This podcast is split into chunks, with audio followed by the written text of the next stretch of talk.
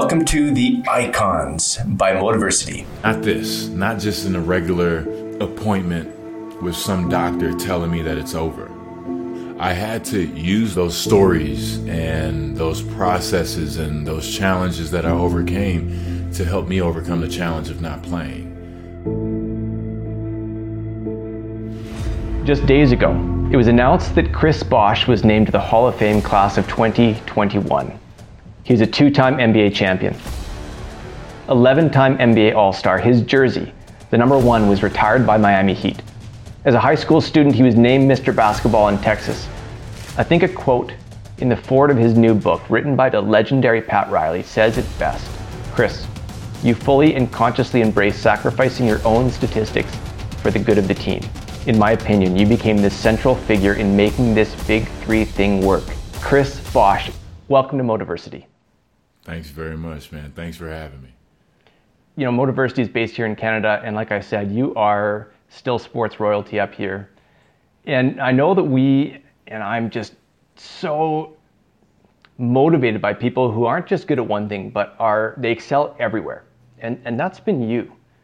And when I read, I mean, when I picked up Letters to a Young Athlete, I smashed 100 pages in the first setting. I kid you not and it felt like that's awesome. Yeah, I mean, it felt like this was your playbook. This was the life lessons that you needed to learn to get you ready to be at the highest level everywhere.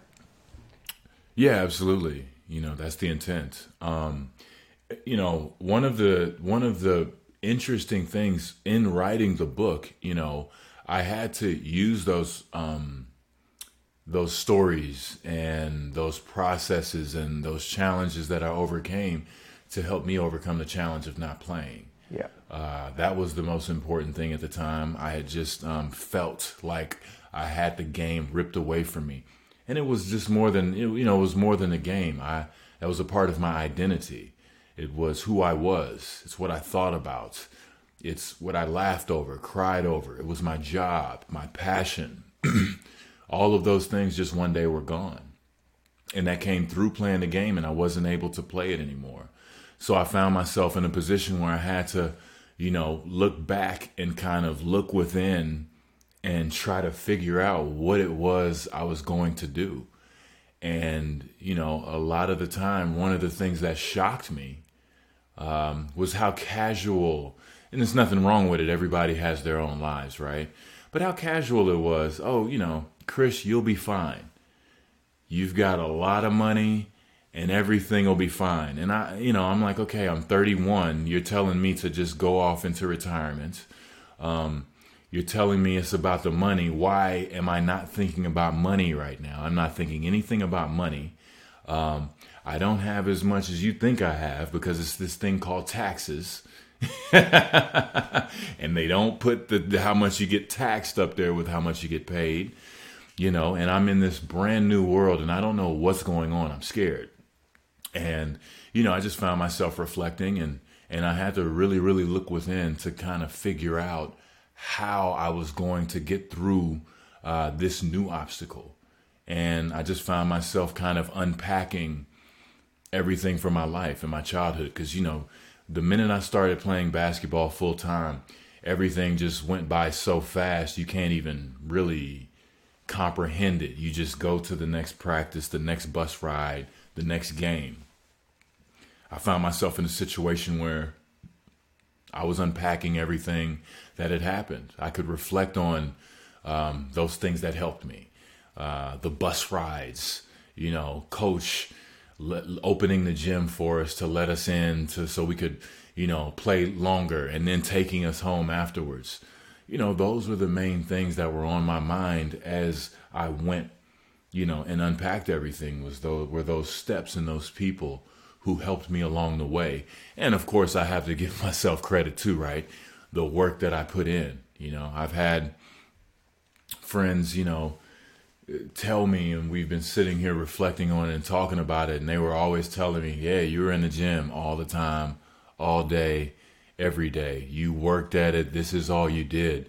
So you know to unpack those great stories, it's uh, it's a good feeling to be able to look back on it and and and really be appreciative of it and more importantly, tell those stories so that hopefully one day um, somebody can read it, take it for their own, and it will help them through a situation.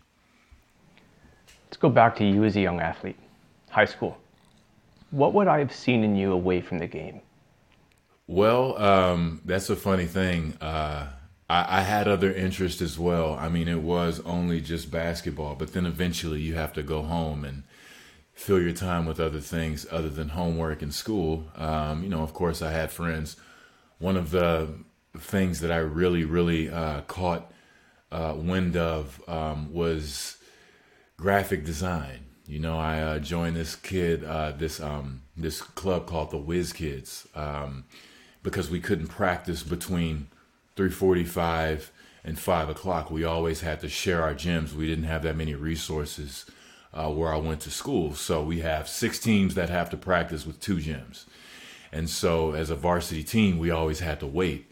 And so, you know, that's the main time when you get in trouble, uh, especially as an adolescent or a teenager. And it was this club called the Whiz Kids that I found out about, and I started learning about computer graphics. Then, not too long after that, I joined uh, the robotics club, and you know they they found out I could do AutoCAD, you know, some way or another, and I started spending my time um, uh, before practice doing those things. You know, you know, I just loved it because I was always exercising my mind. I was always doing those things uh, uh, that I love doing. You know, I love tinkering with stuff.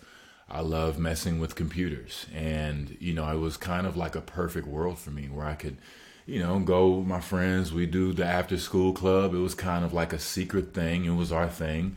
And then right after that, I can go play basketball and hopefully get some shots up after practice. That's a perfect day for me. I think that um, kind of multidimensionality that you have is uh, probably speaks to your versatility in so many different ways when we think about the the moment, Chris, that you decided that basketball was going to be your future, was there a moment, mm-hmm. and if so, like what what was it? What what caused you to say that's now it?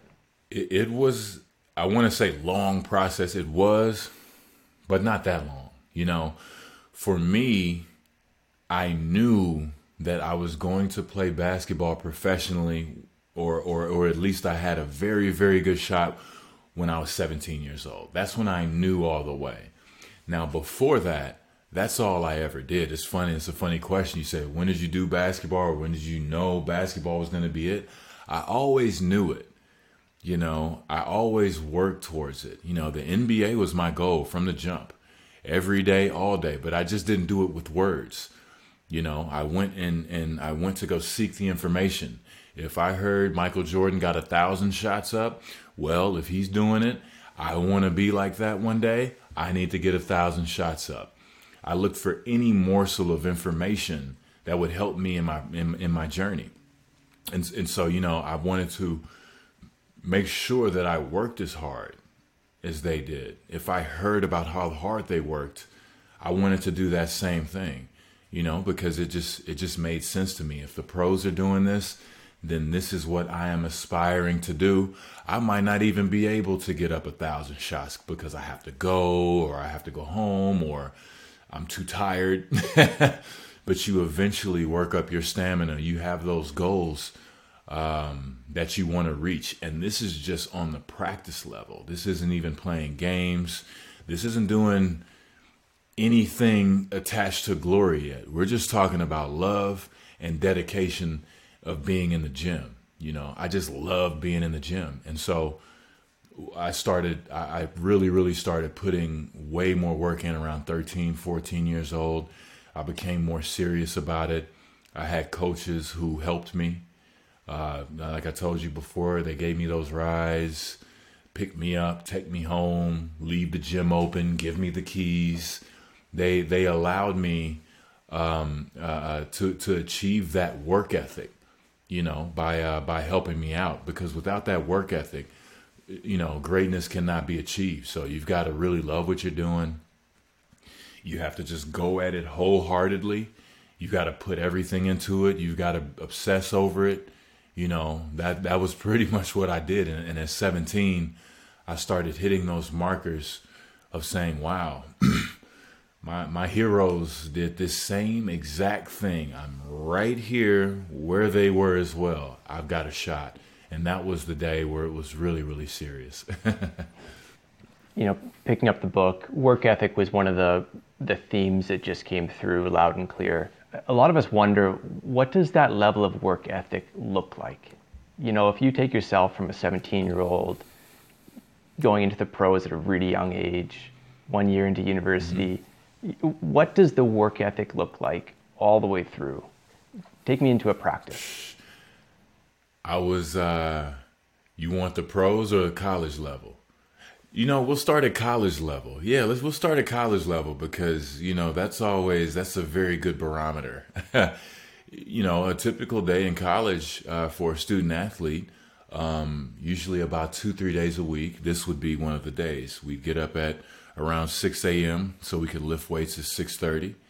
Um, afterwards, at around seven forty-five, eight o'clock, um, we'll probably get some breakfast. We got class at 9 from about 9 to about 2.30 then we had to walk uh, to practice some days you might have individual work so you have to be there an hour early and get your work in and then we practiced now when we practiced it was a solid three hours and 10 minutes it was never you know that's about the average sometimes it'll go three and a half sometimes it'll be 250 but three hours and 10 minutes is, is the wheelhouse. Then, um, around that time, we'd have to get dressed, of course, shower, and uh, it'll be right at around 7 o'clock. We, we try to get to dinner by 6.30, 7 o'clock. We get to dinner, we eat, and then we have a mandatory two hours of study hall afterwards. So, you know, I didn't, I haven't said anything about being social. it was just all work. And you know, that's not including the games. That's not including preparation uh, and meetings and treatment if you have to get treatment if you're hurt. You know, those were uh, uh, the requirements almost every day um, as a student athlete. And then, you know, I get to the pros. What was so crazy about the pros is it's kind of up to you but the hours are already immense. So you have to take into effect that on a game day, usually people see your favorite, you know, you see your favorite player playing from 7:30 to 9:30, Monday, Wednesday, Friday. Right? Well, if we're playing a 7:30 game, I get up at 9:30, you know, so I can be at the gym at 10:30 so we can do our walkthrough in preparation for the game that night, which is about an hour. Then we have to get treatment again, get cover up those nicks and knacks, shower. I'm out the gym by about 12 and I would take a nap, eat lunch, take a nap. Then I'm right back at the gym. And, you know, the, the true shock was after the game. If we have a back to back and, and we're playing a game in Charlotte the next night, well, right after the game, we're headed to the airport. We're flying into Charlotte. We're on the bus. Then we check into our hotel so we can be up for another seven o'clock game the next day. so you know, the pros it was the the immense amount of games, and that's 82 games a year. You know, it was uh, it was a traveling show, so you always had to be ready, have your bags packed, have your identification. In my case, my passport, and you know, on top of practicing and lifting weights and appearances uh, because it's a professional game now. So you have to do things for the season ticket holders. You know, just these requirements that you have to meet. It just it, it became immense, but I eventually got used to it. And and you know, if you want to be the best at something, you're gonna find a way uh, uh, to push through those challenges and make sure you do what you need to do to be successful. When I picked up your book, one of the lines that caught me early on, you said, you know, there's a lot of people in your ear nowadays and all of them think they know. But I know what it takes. And then you start to get into these life lessons. Why was it so important to write this book and frame it for young people? Well, I wanted we wanted to frame it for young people because, of course, I think uh, we all consider ourselves. Hopefully, we all consider ourselves young. And when you think of talking uh, to a younger person, you think more simply. The language, you're not trying to use too much advanced language to try to get your point across. It's simple, it's to the point, and it's to where people can understand it. And you know, that was pretty much the goal, uh, of course, of this book. And it helped me uh, from a writing standpoint kind of write to myself almost, you know, uh, because I see so much of myself in young athletes, you know, and I had some people along the way who helped me to tell me, I just want to see you do good. I don't want anything from you because in your quest for greatness, and especially if you want to be a professional athlete, people just want to take from you. You know, they'll see something good and they just want to take, take, take all the time for their own benefit, or they'll be your friend for their own benefit. It's not to actually help you. This is to actually help people, you know, because I'm, I'm paying it back. This is my memento to the game because so many people um, throughout my process helped me. And I had a coach specifically tell me one time, I just want to see you do good. I don't want anything from you. I want to see what you can accomplish through hard work, through dedication, through commitment, through teamwork. And, you know, I just felt that through literature, this was such a great way to kind of give away those gems as well because I've had so many books to help me. You know, that, that that's where I, you know, I felt that, man, wow, I've taken in so much from reading books I think this will work, and I think this will be there for people who are looking for something and looking to be inspired and looking just for that 1% to help them get just a little better, you know, a little bit closer to your goal. That's what I'm hoping uh, this will help people do. What do you think your edge is over everybody else? Right now or back when I was playing? I, I think it's still around, but back when you were playing. back when I was playing, yeah, it doesn't go anywhere, right? Um, yeah, back when I was playing, my edge was my intensity. My edge was my focus uh, and my commitment. You know, I put everything into the game. I prepared. Um, I dreamt about it. I visualized it. I always prepared myself mentally for whatever is coming. And I felt that that was my edge just kind of like I was alluding to earlier, I read books. I felt that was an edge as well. You know, I've read these different books on mental toughness, and I'm going to take nuggets from each one to maybe, and, and maybe it'll help me because I know I'm going into a tough situation and it's going to be extremely hard, but I'm not going to give up. And it doesn't even matter if the other side knows that about me. They're in trouble before they even lace it up. That's how I felt every single match. I didn't care who I was playing. And, um, you know, it kind of spills over into this day. Um, you know, it's all about work ethic, it's all about what you choose to do in life, uh, what is important to you, w- what is that goal that you're going to identify and go after and say, I'm going to go after this thing wholeheartedly. It doesn't matter what other people say. This is what I feel. It's positive. I love it you know, the whole world disappears when I do it, and I'm going to channel this thing so I can help myself, so I can help other people. I think, you know, uh, putting everything in the finding that, that's kind of what I transfer to, uh, to now. But like now, I just try to, you know, do it with my work ethic. You know, be be responsible. Think about those things that I'm putting my time into, and what I want to accomplish while I'm doing these things. You know, I think that's. Uh, that's where I'm at now. But the passion, the purpose, um, you know, that never goes anywhere. I think one of the things that um, you know, there's there's so many stories and, and accolades that, that come with your career. One of the things that it often isn't talked about as much is just how clutch you were. I mean, you you were clutch, man, and uh, I appreciate that. what, I mean, walk me into the prep into a game, into those moments? Like, what does it take to have your mindset ready when it comes down to it? Believing in yourself, you know, a lot of hard work and a lot of visualization. Um, and I know that kind of sounds like very, very simple, but, you know, I think Da Vinci said simplicity is the ultimate sophistication, right? I would try to practice those things over and over Kobe and Jordan were my heroes. And that was one of the things, you know, if you watch basketball, you hear about how clutch people are. And it's not always making the last shot. You know, it's under pressure doing what you're supposed to do and coming out um, successful. So, you know, sometimes it would be a big rebound, sometimes it would be an assist, sometimes it would be uh, defense. You know, sometimes it would be not making a fuss if coach subbed me out. You know, that could be clutch as well. But I always saw myself being successful. And, and, and in terms of shots, you know, anytime I hit a big shot, I mean, you know, everyone would be so surprised and just like, wow, I would be surprised if I didn't make it. you know, I put the work into this like every day, all day. And then when I'm done with it, guess what I do? I dream about it. I visualize it.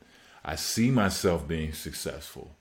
I see myself hitting those shots with no time on the clock, with a little time on the clock. And then I'll do it again and say, hey, what if we're down two? Then I'll do it again and say, what if we're down three? You know, it's a never ending game. And anytime I was successful in those situations, I mean, you know, I would always let people know it's through dedication, through your hard work, and through mental preparation and visualization. If you do those things, if you can see yourself being successful in your mind, then it will appear in the physical reality if you're calm and collected when you get the opportunity. Right? Sometimes we get the opportunity and we rush it. You know, you have to have total just commitment and dedication and just know you have to have faith too because you know I've worked hard enough to be in this position. I'm going to let my training kick in because I've been here before. You know, I've thought about it. This is what it feels like. It's almost crazy because it's deja vu, you know, and and that's how I tried to kind of, you know, approach those situations. So when I was able to be successful, it was a great thing. It's a it's a regular day. It's a normal day. If I miss it, that's abnormal. That's how I felt. I mean, when you say it's uh, it's not always a shot, I mean you're part of a string of iconic moments in Miami. You know, Game Six, Spurs, second championship, rebound, shot block. I mean, that goes down into lore, Chris. Um, let's talk about you going to Miami.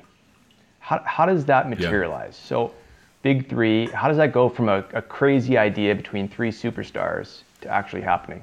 Well, by the time um, it was an idea, um, it was already, uh, uh, you know, the Miami had the cap space and the and the ability um, to do that. They were the only team in the league who could do that at that time.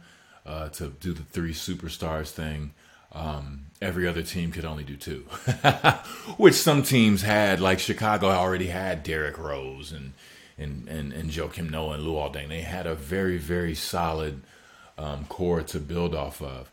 But you know, um, I, am gonna give credit to Pat Riley on that one. I mean, of course, we had uh, we had our intentions as players to put ourselves in a championship position, but it just doesn't stop there, right? Um, I had to be convinced that okay, what is possible is possible, and he pretty much definitely had a big role in it because you know just in his speech for one, he he's a great speaker, but two, he he pretty much he pretty much like you know just told us we're on the precipice or at least told me that you know we're on the precipice of greatness just at a at a chance at greatness and it doesn't happen every now and then. That's that's pretty much the message he delivered. And um, he definitely made me feel that um, it, of course it's about championships but legacy as well as a basketball player and as a person. He got those things and you know, just looking back on his career, he was one of those people that if I could talk to that person, if even if it's just for five minutes, just get some sort of energy from him, I, I could be great. he just oozes it, and um, I know for me that that really helped me in my situation because I wanted to win a championship. I wanted to be successful uh, in that regard. So I was looking for a place that better suited me for that. that idea of greatness. I mean, um, congratulations, 2021 Hall of Fame. I think that's the capstone to, you know, I've been great in this sport. And greatness followed your career. I think that's what's interesting is that you came out of the, one of the strongest draft classes ever. And you yeah. were around greatness your whole career, and you, you still succeeded. But you played mm. with LeBron, Dwyane Wade, Kobe. What did you learn about greatness from those players? The aspirations, the dreams of what it takes, the commitment to hard work, but more importantly, how many lumps you've got to take. if you want to be great, oh man, prepare to get up off that mat. You're going to get knocked down over and over and over. And even when you feel like, no, nobody, it, I can't be hit this hard. Or if you're down there thinking, it's no way I can get up from this. That's when you're just starting. That's when it, it really kind of, that's when your, your survival skills have to kick in. And hopefully you've trained enough in, in, in your mental preparation and really believe enough in yourself to get up because you know everybody i think we always uh, said the easiest thing to do is hold that trophy. That's the easiest thing to do in this process. And that's only going to be for a very short amount of time. The work the will the commitment. Like i said getting uh, not getting up when you're knocked down. I mean you know throughout kobe's career and michael's career lebron's career Dwyane's career Magic Johnson's career, there's always going to be these struggles that or, or challenges that you have to get over. And the hardest part is in you trying to be one of the best in the game, there's going to be a tension with it, right? You're put on a pedestal and you fall even harder, you know, when you do. So I really had to learn how much you have to prepare. You have to live it. You have to want it so bad to where you'll sacrifice those Saturday nights or Friday nights with your friends. You know, um, you'll sacrifice if if if you're in high school or something and and the dance is this week. You know, if there's more dances, hey, I'm going to the gym. you know, this is what I'm going to put my time into because this is what I want and being around all of those great players, getting to see their commitments, see their rituals, see how much they put into the game. I mean, it was um, it was second to none, and I always take those processes, and you know, that's what I tried to uh, bring into the book as well. I wanted to in- interject those stories that I heard from my heroes as well. You know, just because people need to hear it. You need to hear how much work goes into it. Like I say, they always see us doing the easy part hold the trophy and kiss it. And that's what everybody sees. They don't see the day where you do not feel like going to the gym at all. I do not, nobody can talk me into it, even yourself. You're telling yourself, no, I'm too tired. I'm achy. There's no way I can make it. You got to go. You know, you have to stick to what you said you were going to do. And that's one of the main things I got from those guys. First chapter of your book starts with fatigue, and I love that. I mean, it, it speaks to what you were just talking about with those with greatness. It's not. I mean, the trophy is the easy part, but I'm assuming you're tired. Yeah. I'm assuming you're already, you know, ready to give up. And I don't know if you recognize this, but the first athlete you bring up in the book is Candace Parker, and uh, you know, we talk about hard work, work ethic. What inspires you so much about her? We were in the 08 Olympics and she told me that and just hearing not not only her but all of the women. Women don't get their just due. Um, and I can only speak to the WNBA players. They don't get their just due overall.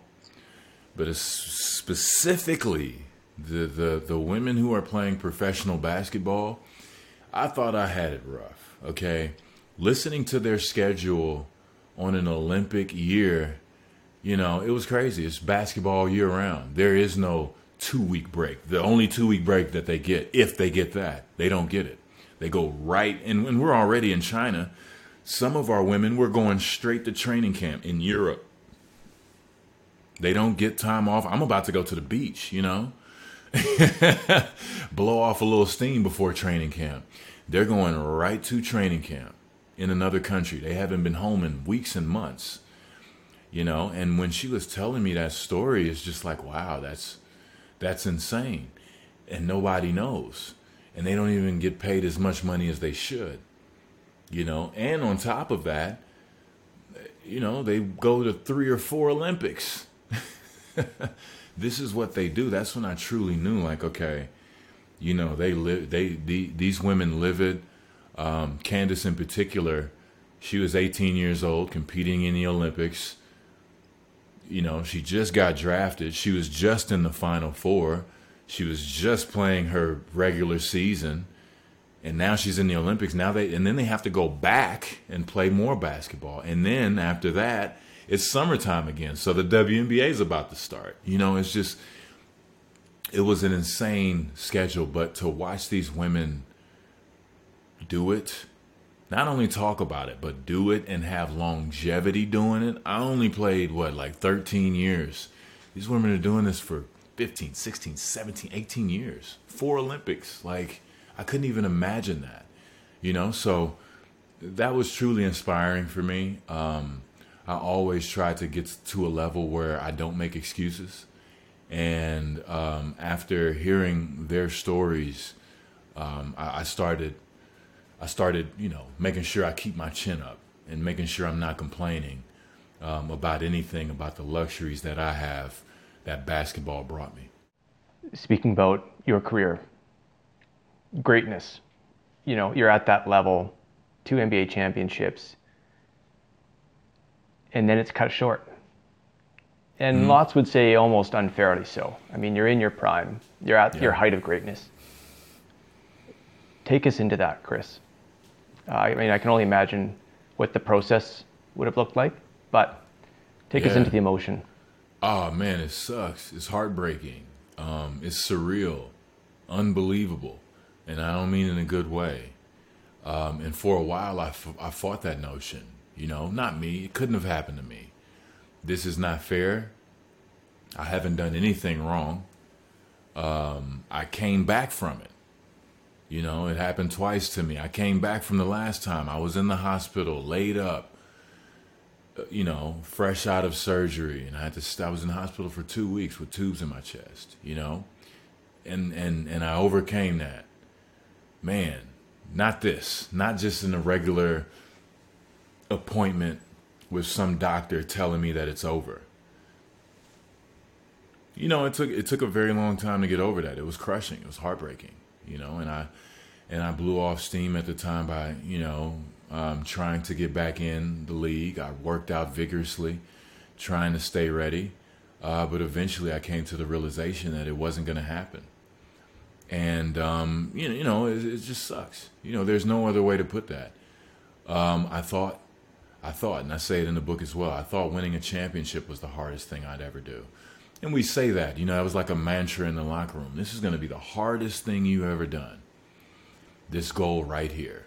And it was true up until a, up until a point, but it didn't last very long. Um, the true challenge was being able to see that, uh, or, or, you know, while I'm in the weeds, getting out of the weeds of saying, okay, basketball doesn't define me. I'm not a basketball player anymore. I once was, but that's not all to me. I didn't want to hear it at first because, you know, like you said, I'm on the top of my game. I have at least three or four more years to play at a high level, and I'm not going to waste it because I almost died. You know, I'm going to make sure I put everything into this game. Was able to get I was able to get back to all-star level and still be you know, not only myself, but a better version of my new self. And, you know, that was cut short. And, you know, you have to go through the stages of grief. Um, you know, we're all human. There's nothing you can do about that.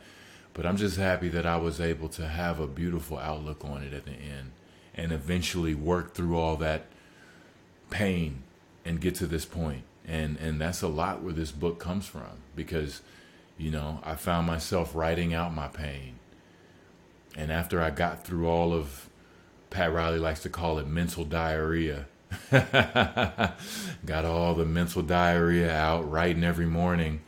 I then saw that I was appreciative at the end of the day. I still had my life.